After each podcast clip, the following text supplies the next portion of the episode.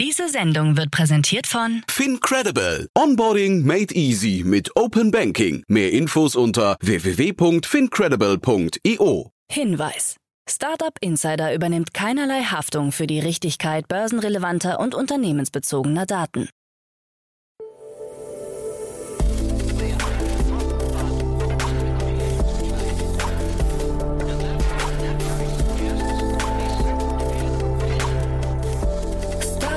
Insider Daily. Morgen Update. Einen wunderschönen guten Morgen und herzlich willkommen zu Startup Insider Daily. Mein Name ist Jan Thomas. Heute ist Mittwoch, der 16. März. Ja, und das sind heute unsere Themen. Das Chemnitzer Startup Staffbase wird zum Unicorn. Dr. Lip holt sich 500 Millionen Euro.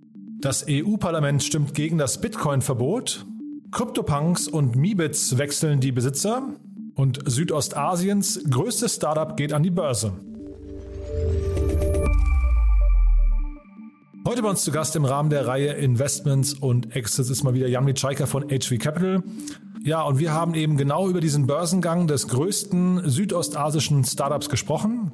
Zum einen, aber wir haben auch über einen Streaming-Dienstleister gesprochen, den ich so gar nicht auf dem Schirm hatte. Ein total abgefahrenes Unternehmen, das, glaube ich, beweist, dass Streaming-Möglichkeiten dort schlummern, wo man sie gar nicht erwarten würde. Also ein sehr, sehr cooles Gespräch. Kommt sofort nach den Nachrichten mit Frank Philipp. Aber wie immer der kurze Hinweis auf die weiteren Folgen heute. Um 13 Uhr geht es hier weiter mit Henning Hartje. Ihr kennt ihn schon, er ist der Co-Gründer von Lotse. Und wir haben mal ausnahmsweise nicht über eine News gesprochen, sondern wir hatten uns ja vor drei Monaten dazu verabredet, dass wir mal über das Thema Negotiation Tactics sprechen. Ihr wisst vielleicht, Lotse ist ein Unternehmen, das sich im Procurement-Bereich aufhält und bei der Verhandlung von guten Deals im Einkauf unterstützt. Und deswegen habe ich mit Henning über Verhandlungstaktiken gesprochen, also Tipps und Tricks im Einkauf, aber auch generell. Ist, glaube ich, ein ganz cooles Gespräch geworden. Ist mal was anderes. Ich hoffe, es gefällt euch. Das ist auf jeden Fall das Gespräch um 13 Uhr. Und um 16 Uhr, wie jeden Mittwoch, meine liebe Kollegin Nina Weidenauer begrüßt im Rahmen der Reihe Junge Startups drei junge Unternehmen, die maximal drei Jahre alt sind und maximal eine Finanzierungsrunde in Höhe von einer Million Euro abgeschlossen haben. Heute geht es um ein Startup aus dem Ernährungsbereich. Es geht um ein dynamisches Fotoalbum. Und es geht um eine Beziehungs-App. Also mal wieder drei sehr vielseitige Themen. Ich finde es auf jeden Fall immer ein cooles Format, muss ich sagen, weil gerade die jungen Startups ja noch extrem brennen für ihre Ideen und äh, unglaublich euphorisch sind, unglaublich enthusiastisch. Ich sage ja an dieser Stelle immer, man hört das Leuchten in den Augen und es macht wirklich großen Spaß dazu zu hören. Das ist wie gesagt unsere Reihe um 16 Uhr. Hört euch das mal an, ist immer sehr kurzweilig und irgendwie auch immer sehr inspirierend. Bin gespannt, wie ihr das findet. Also das auf jeden Fall unser Gespräch um 16 Uhr. Jetzt kommen noch kurz die Verbraucherhinweise und dann geht's hier los mit Frank Philipp und den Nachrichten und danach dann Jan Mitschaiker von HV Capital. Werbung. Hi, hier ist Nina, Content Managerin bei Startup Insider. Suchst du deine nächste große berufliche Herausforderung? Dann melde dich bei uns. Wir suchen aktiv nach neuen Teammitgliedern, die Startup Insider zum führenden Informationsmedium der deutschsprachigen Startup-Szene machen wollen. Aktuell suchen wir Sales Manager, Customer Success Manager, Finanzmanager sowie Werkstudenten in den Bereichen Sales, Product und Content. Aber auch wenn keine passende Stelle dabei ist, melde dich trotzdem bei uns. Wir suchen immer nach leidenschaftlichen Menschen, die mit Startup Insider Großes bewegen wollen. Also, um mehr zu erfahren und dich zu bewerben, geh jetzt ganz einfach auf startupinsider.de/slash insider. Startup Insider Daily. Nachrichten. Stuffbase wird zum Unicorn. Das Chemnitzer Startup Stuffbase, ein weltweit führender Anbieter einer digitalen Plattform und App für die Mitarbeiterkommunikation, hat seine Serie E Finanzierungsrunde über 106 Millionen Euro verkündet und steigt dank seiner neuen Bewertung zum Unicorn auf. Angeführt wurde die Runde von den bestehenden US-Investoren General Atlantic und Inside Partners. Erst im März letzten Jahres hatte das Startup 122 Millionen Euro eingesammelt und anschließend mehrere internationale Akquisitionen getätigt. Stuffbase verzeichnet nach eigenen Angaben rund 2000 Kunden. 10 Millionen US-Dollar für Vital. Das Kölner Startup Vital produziert ein digitales und pfandfreies Mehrwegsystem für Takeaway- und Delivery-Dienste. Im Rahmen einer neuen Finanzierungsrunde hat das Unternehmen 10 Millionen US-Dollar eingesammelt. Investiert haben die IP Group aus London, Rubio Impact Ventures Amsterdam, Gracia Equity und mehrere Angel-Investoren wie die Flixbus-Gründer, Fodora-Gründer Emanuel Palua und Tiergründer Lawrence Leuschner. Das Unternehmen ist derzeit in Deutschland, Österreich und Frankreich aktiv und plant den Markteintritt nach Großbritannien und in die Niederlande. EU-Parlament stimmt gegen Bitcoin-Verbot. Gestern hat ein Ausschuss des Europäischen Parlaments über den neuen Regulierungsrahmen für Kryptowerte abgestimmt. Demnach können alle Kryptoenthusiasten aufatmen, denn das mögliche europaweite Verbot von Kryptowährungen ist erstmal vom Tisch. Eine knappe Mehrheit der Abgeordneten des Wirtschafts- und Währungsausschusses hat sich gegen das de facto Verbot des sogenannten Proof-of-Work-Mechanismus ausgesprochen. Hintergrund der Überlegungen war der hohe Energieaufwand des sogenannten Proof-of-Work-Mechanismus, der sowohl beim Schürfen als auch bei den Transaktionen anfällt. Und hierbei insbesondere bei der Kryptowährung Bitcoin. Laut Studie verursachen Bitcoin jedes Jahr zwischen 22 und 22,9 Millionen Tonnen CO2-Emissionen. Dr. Lip holt sich 500 Millionen Euro. Das deutsch-französische Startup Doctolib hat seine neue Finanzierungsrunde bekannt gegeben. Dabei konnte das 2013 gegründete Unternehmen insgesamt 500 Millionen Euro allokieren, angeführt von der Beteiligungsfirma Eurasio. Doctolib betreibt eine Online-Plattform für Arzttermine. Per Browser oder Smartphone können Nutzer mit wenigen Klicks einen Termin etwa beim Hausarzt, Orthopäden oder Neurologen buchen. Die Bewertung liegt im Zuge der Runde bei 5,8 Milliarden Euro. Ob sich die Bestandsinvestoren Excel und General Atlantic ebenfalls beteiligt haben, wurde nicht kommuniziert. Laut Unternehmensangaben verzeichnet Dr. Lip allein in Deutschland mehr als 10 Millionen Nutzer. Fliegt Russland aus dem World Wide Web? Mit über 5 Millionen registrierten Adressen gehört .ru, das Kürzel für Russia, zu den zehn meistregistrierten Top-Level-Domains der Welt. Infolge der Invasion Russlands hat die Ukraine bei der Internetorganisation ICANN den Antrag gestellt, dass die Top-Level-Domain .ru komplett gesperrt werden soll. Damit könnten alle Websites mit URLs unter dieser Top-Level-Domain nicht mehr aufgerufen werden. Die ICANN, ein 1996 in Kalifornien auf Initiative des US-Wirtschaftsministeriums gegründetes Unternehmen, hat den ukrainischen Antrag abgelehnt, möglicherweise aus Angst vor einem weitreichenden Präzedenzfall. Erste Domainanbieter wie Sido haben jedoch schon reagiert und den Handel mit .ru-Domains eingestellt. CryptoPunks und Meebits wechseln den Besitzer. Eine interessante Transaktion im NFT-Markt. Yuga Labs, die Macher der berühmten Bored Ape Yacht Club, übernehmen von Lava Labs die IP-Rechte der NFT-Kollektion CryptoPunks und Meebits. Der Kaufpreis wurde nicht kommuniziert, dürfte aber Dutzende, wenn nicht Hunderte Millionen Dollar betragen. Im Deal enthalten sind nicht nur die Rechte, sondern auch um die 400 CryptoPunks und etwa 1700 Meebit BTFs. Yuga Labs besitzt damit nun drei der sechs größten NFT-Kollektionen der Welt.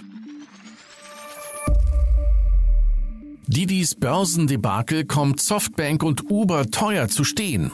Die Aktien des chinesischen Fahrdienstvermittlers Didi Chuxing haben am letzten Freitag einen historischen Kurssturz von 44 Prozent verzeichnet.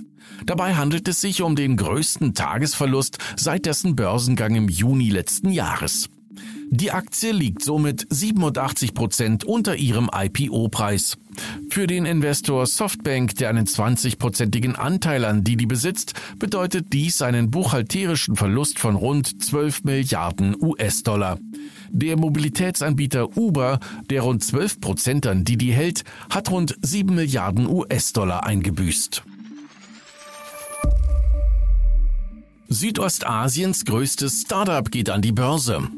Das in Jakarta ansässige Unternehmen Goto hat die Preisspanne seines geplanten Börsengangs bekannt gegeben. Diese beläuft sich auf 316 bis 346 Rupia pro Aktie. Das Unternehmen möchte im Rahmen des IPO rund 1,25 Milliarden US-Dollar einsammeln. Goto ist aus dem Zusammenschluss des Fahrdienstvermittlers Gojek und des Onlinehändlers Tokopedia entstanden. Das Unternehmen gilt als größtes privat finanziertes Unternehmen Südostasiens, verzeichnet 100 Millionen monatliche aktive Nutzer, mehr als 11 Millionen Händler und über 2 Millionen Fahrer. Der Börsengang ist für Anfang April geplant. Startup Insider Daily. Kurznachrichten. Die Berliner Suchmaschine Ecosia hat angekündigt, grüne Energiegewinnung verstärkt unterstützen zu wollen und hat damit begonnen, einen Teil seiner Gewinne aus Werbeanzeigen in grüne Energie zu stecken. Nach dem Einmarsch Russlands in die Ukraine und der daraus resultierenden Energiekrise habe man sich dazu entschieden, sich dauerhaft für Investitionen in grüne Energien einzusetzen, teilte Ecosia mit. Der Neo-Broker Scalable Capital hat den Meilenstein von 500.000 Kunden erreicht.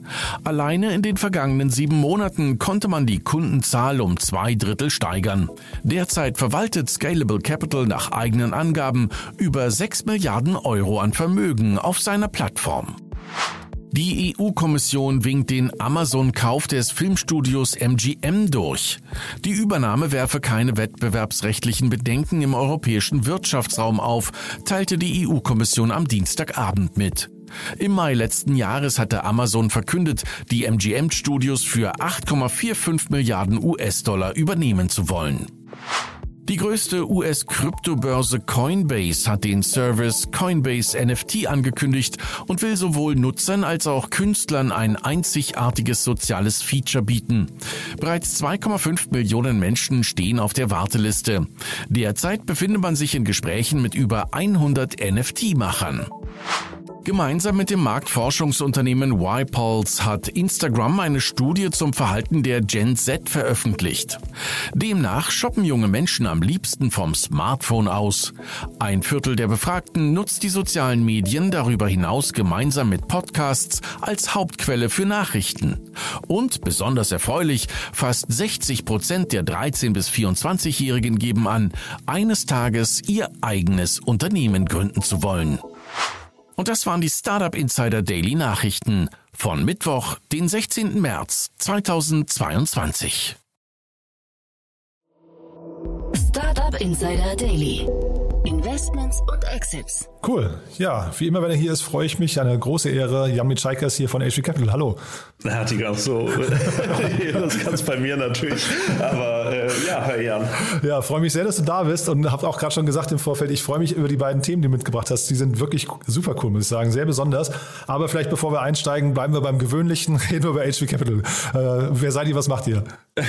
Wer wir sind, was wir machen. Also wir sind äh, VC-Fonds, sitzen in Berlin und München, investieren einerseits in Early-Stage Companies, das ist bei uns so alles zwischen ursprünglich mal 1 und 5, mittlerweile auch 7, 8 äh, Early-Stage-Runden. Und dann haben wir noch ein Team, was sich um Growth-Runden kümmert. Das ist nach unserer Definition dann 5 bis 25 und ähm, was vielleicht ganz interessant ist, hatte ich vorher die Zahlen. Wir haben letztes Jahr war unser kleinster Check 300k, 300.000 Euro und unser größter 22 Millionen ähm, als erstes Investment und insofern spielen wir da die gesamte Klaviatur ähm, ja, der Eigenkapitalfinanzierung für Startups. Hast du damit jetzt indirekt verraten, wie viel ihr in Joker investiert habt? Ja. nee, so unvorsichtig wäre ich nie. Ja, cool. Dafür machen wir das lang genug. cool. Ähm, aber Joker, wer sich erinnert, das war eine riesengroße Seed-Runde, deswegen habe ich es nur so auf dem Schirm gehabt.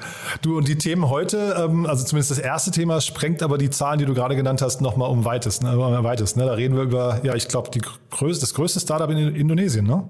Ja, genau. Also wenn, ähm, also es geht um GoTo, die ähm, jetzt quasi an die an die Börse gehen in ungefähr zwei Wochen ähm, und das wird die viertwertvollste Firma in in Indonesien.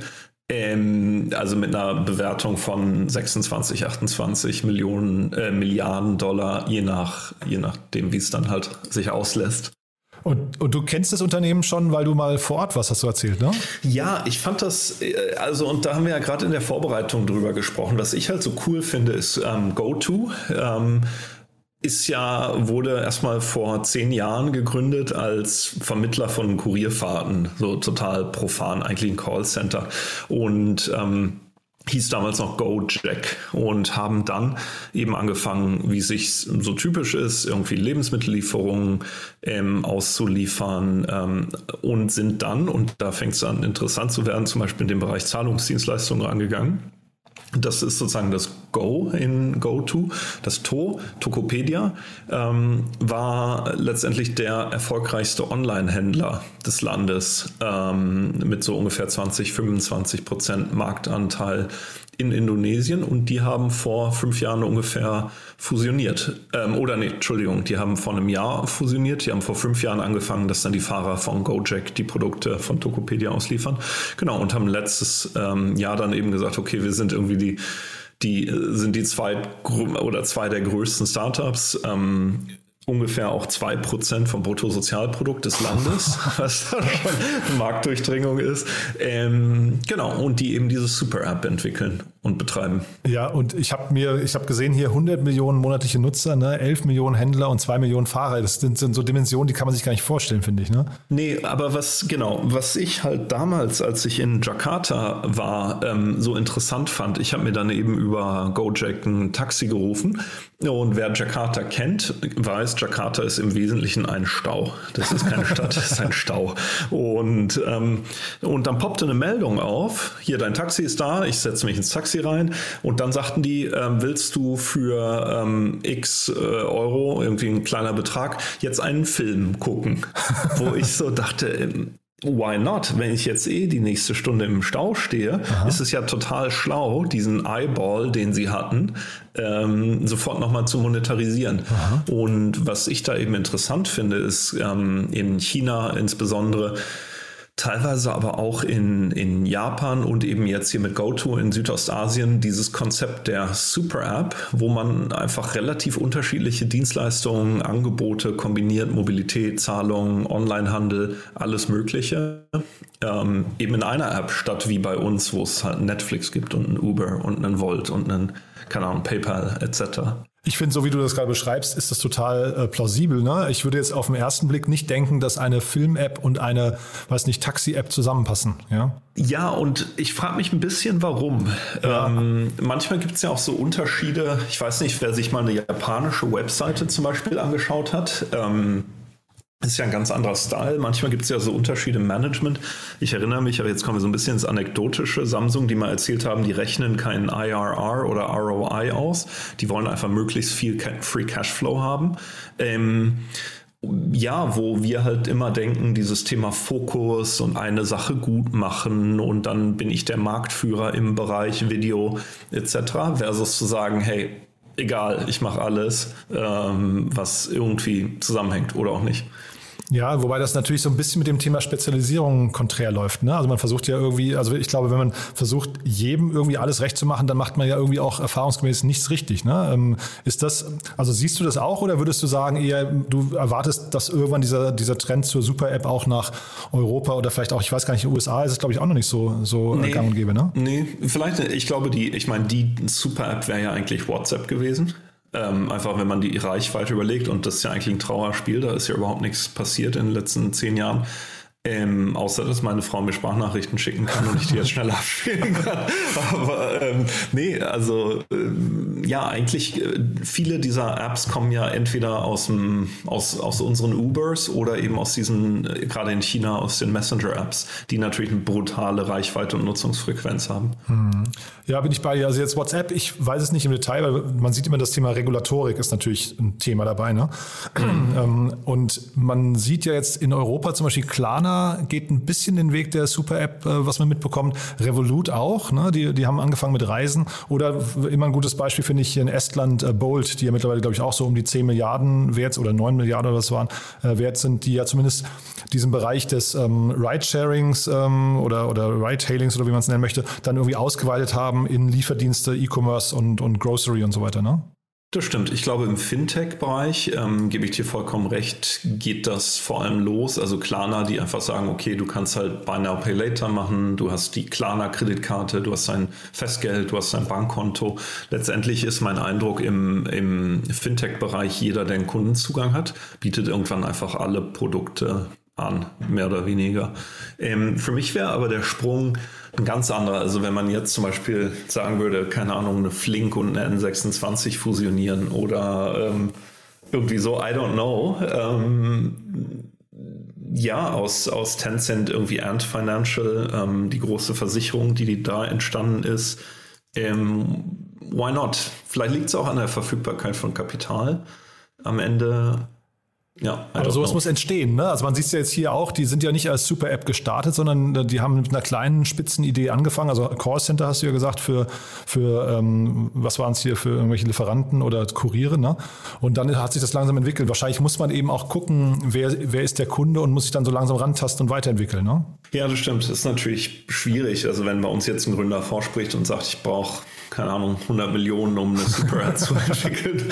ähm, ja, ich, äh, es wäre interessant für mich und davon habe ich als, als kleiner Early-Stage-VC halt keine Ahnung, was die, die Apps mit der großen Reichweite davon abhält, ähm, so vollkommen quere Sachen zu bauen. Ich bin ja ein großer Freund vom Doppelgänger-Podcast und der Philipp Glöckner, äh, Glöckler, ähm, der haut immer mal wieder so, so Thesen raus, so Sprüche, wo da, die sind so ein bisschen zwischen Genie und Wahnsinn, äh, weil er die halt irgendwie so aus der Hüfte schießt. Und der hat mal irgendwann zum Thema Super-App gesagt, ähm, dass ähm, für ihn eigentlich die Super-App sein Handy ist, ne? also der, das iPhone. Und da ist natürlich auch viel dran, ne? wenn du halt irgendwie, also vielleicht, vielleicht hat Apple schon längst die Funktionen einer Super-App übernommen, äh, weil du halt eben den einen Zugang und dadurch eben auf verschiedene Ökosysteme zwar noch geleitet wird, aber eigentlich hinterher konzentriert sich das bei Apple dann doch irgendwie, ne? Das ist natürlich ein sehr schlauer Kommentar, weil gerade Richtung Apple Pay, Apple ID, genau. also so diese Funktionen, so Identität und Zahlung, die ja da zugrunde liegen, wenn Apple die übernimmt, ähm, dann ja, ja, vielleicht ist das so im, ja. in Europa und in den USA. Ja, und dann muss man eben mal gucken, was passiert da mit den Super-Apps, die sie gerade probieren. Ne? Vielleicht ist das auch nochmal ein, so ein Endkampf, so ein Endboss, den wir dann irgendwann sehen. Ja, bin, bin sehr gespannt. Ja. Facebook hat ja mal versucht, auf ähm, iOS einen eigenen App Store anzubieten. Ach ja, echt? Wo ich dann innerhalb von Facebook konnte ich mir dann so HTML5 Spiele und so Mini-Apps ähm, an, also nicht runterladen, aber quasi auf den Homescreen legen und da auch über Facebook bezahlen und so. Ähm, und das fand Apple halt gar nicht lustig. Ja. Ja, ich meine, den, das verfolgt ihr wahrscheinlich auch gerade, ne? Diese ganzen, diese ganzen ähm, Gerichtsurteile, die dann irgendwie versuchen, Apple zumindest aus diesem Monopol der, des, des, des ähm, Provisionsshares, was sind es, 15 bis 30 Prozent, glaube ich, die sie jedes Mal nehmen, ne? Dann da irgendwie genau. ähm, äh, genau. das, das, zu unterbinden. Das ist natürlich auch für, zumindest für Startups ist das irgendwie, glaube ich, eine Katastrophe. Ne? Das kennst du wahrscheinlich von früher ja auch noch mit Facebook analog, ne? Ich bin da aber immer hin und her gerissen, ehrlich gesagt, weil ähm, also wenn ich wenn ich natürlich irgendwie versuche, Produkte oder Services zu verkaufen, die irgendwie eine, eine, normale Margenstruktur haben, dann tut das natürlich extrem weh. Wenn ich hingegen digitale Produkte verkaufe, ähm, dann habe ich ja eh eigentlich 100% Marge. Ähm, und gleichzeitig, was Apple liefert, ist ja global Payment etc. und eine Distribution Infrastructure mit dem App Store, die ich ja sonst selber bauen müsste. Ähm, insofern, ich war da immer eher ambivalent bei dem Thema. Ähm, und du, und man kann es eh nicht ändern, ne? Ich meine, es ist ein bisschen wie gegen die Schwerkraft ja. anrennen, weil halt, wenn Apple so, dann Apple so. Halt. Ja, ja. Nee, nee, total. Ja, aber das ist vielleicht eine super Brücke jetzt zu unserem nächsten Thema, weil da sind wir jetzt im digitalen Distributionsbereich und da wäre jetzt schon fast mein Punkt, wenn da jetzt noch 30 Prozent äh, äh Provision abginge, puh, also ja, äh, und das ist ein Deal ähm, per Lego. Ähm, die sitzen zwischen, zwischen London und New York. Ähm, und was die machen, ist, ähm, man schließt da ein Abo ab, ähm, um digitale Versionen von ähm, Lehrbüchern, also von akademischen Textbooks quasi ähm, zu nutzen. Und laut Presse ähm, 400.000 äh, Subscriber ähm, die halt einerseits entweder einzeln als Studenten dafür bezahlen oder eben über ihre Universitäten Zugang haben. Aber zumindest aus den USA kennt man das ja, ähm, dass da einfach äh, diese Textbooks 200, 300 Dollar teilweise kosten, total absurd. Äh, und das da natürlich dann ein Abo, wo ich sagen kann, hey, ich will nur dieses Kapitel in dem Buch mir jetzt anschauen ähm, und habe immer die neueste Version etc., dass das natürlich einen gewissen Charme hat. Total. Aber es ist ein richtiger, kann man schon sagen, ein richtiger Streaming-Dienst eigentlich, ne? Genau, genau. Und was ganz interessant ist, vielleicht im Gegensatz zu Netflix, wo ich ja davor sitze und mich berieseln lasse, hm, kann man da dann natürlich ganz gut auch so Learning-Tools einbauen. Dann, keine Ahnung, markiere ich die Seite und dann siehst du meine Notizen etc. Und insofern kann man dann Bücher natürlich dann auch als die Basis von einer Lernplattform ähm, aufbauen. Mhm. Ich finde das mega smart. Ich weiß nicht, wie du es findest, aber ich finde erstmal, ähm, wenn man es jetzt mal vergleicht, zum Beispiel gibt ja hier in Deutschland Masterplan oder so, die ja auch, äh, ähm, oder Udacity und solche, oder, ne, die, die ja auch versuchen im Prinzip ähm, äh, Lerninhalte zu vermitteln, aber die produzieren die erstmal. Ne? Und hier gehen sie einfach hin, so ein bisschen wie man sich das vielleicht auch in der Zeitschriften, Zeitungsbranche immer gewünscht hat, dass man versucht, äh, bestehenden Content irgendwie einfach zu monetarisieren als, als monatliches Abo. Ne? Ja, genau, genau. Ich glaube, der interessante Punkt ist ja ähm, quasi, was sagen die, die Verlage dazu?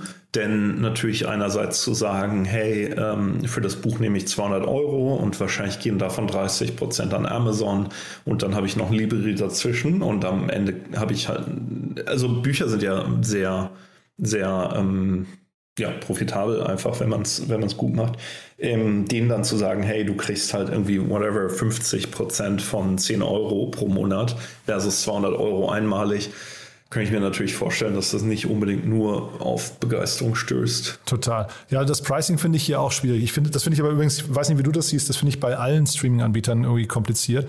Man sieht ja, Netflix versucht gerade ähm, Preiserhöhungen durchzudrücken. Spotify kommt auch nicht so richtig auf den grünen Zweig, weil sie äh, gefühlt aus meiner Sicht auch viel zu günstig sind für das, was sie bieten. Und jetzt hier würde ich auch denken, mit, mit 8 bis 12 äh, Dollar im Monat, ähm, weiß nicht, ob das funktionieren kann, ne? ja, das stimmt. Ich glaube, der Hebel, mm, der äh, wie Spotify ja auch an die, an die Verlage, an die Publisher rangegangen ist, war ja immer so nach dem Motto, okay, mm, ihr versucht im Moment die ähm, habe ich bei Daniel Eck einmal gehört. Äh, ihr, ihr grabt im Teppich nach den Pfennigen und oben an der Decke sind ganz viele Euroscheine. Also nach dem Motto, ihr, ihr versucht die alten, kleinteiligen Sachen zu retten ähm, und ich denke, das Ähnliche wird ja, wird ja hier auch der Pitch sein, dass man eben sagt, ähm, bisher die Leute nehmen es sich aus der Bibliothek, die gehen irgendwie auf Sci-Hub und laden sich die PDFs runter. Ähm, sie verkaufen die gebraucht etc. Und ähm, da dann eben einerseits diese digitale Distribution zu haben, aber dann auch mit dem, mit dem Tooling, vielleicht Analytics, wie lange lesen die Leute, wo brechen sie ab, ähm, diese Workflow-Tools etc., dass das vielleicht einfach ein ganz, ganz cooler Pitch ist. Ähm, ja, wird aber spannend zu sehen. Der, die Schritte, die Spotify da ja unternimmt, sind unabhängiger werden von den großen Majors, indem sie zum einen halt immer mehr ähm, GEMA-freie Musik einspielen da, da, da, und dann halt eben auch Podcasts pushen etc., wo sie halt eben nicht ihre 85, 90 Prozent Royalties abdrücken müssen. Hm. Könnte natürlich hier auch passieren. Ne? Du hast ja gesagt, ähm, eine Bildungsplattform, aber es könnte auch sein, sie fangen einfach an mit Eigenproduktionen und nehmen dann einfach Autoren unter Vertrag. Ne?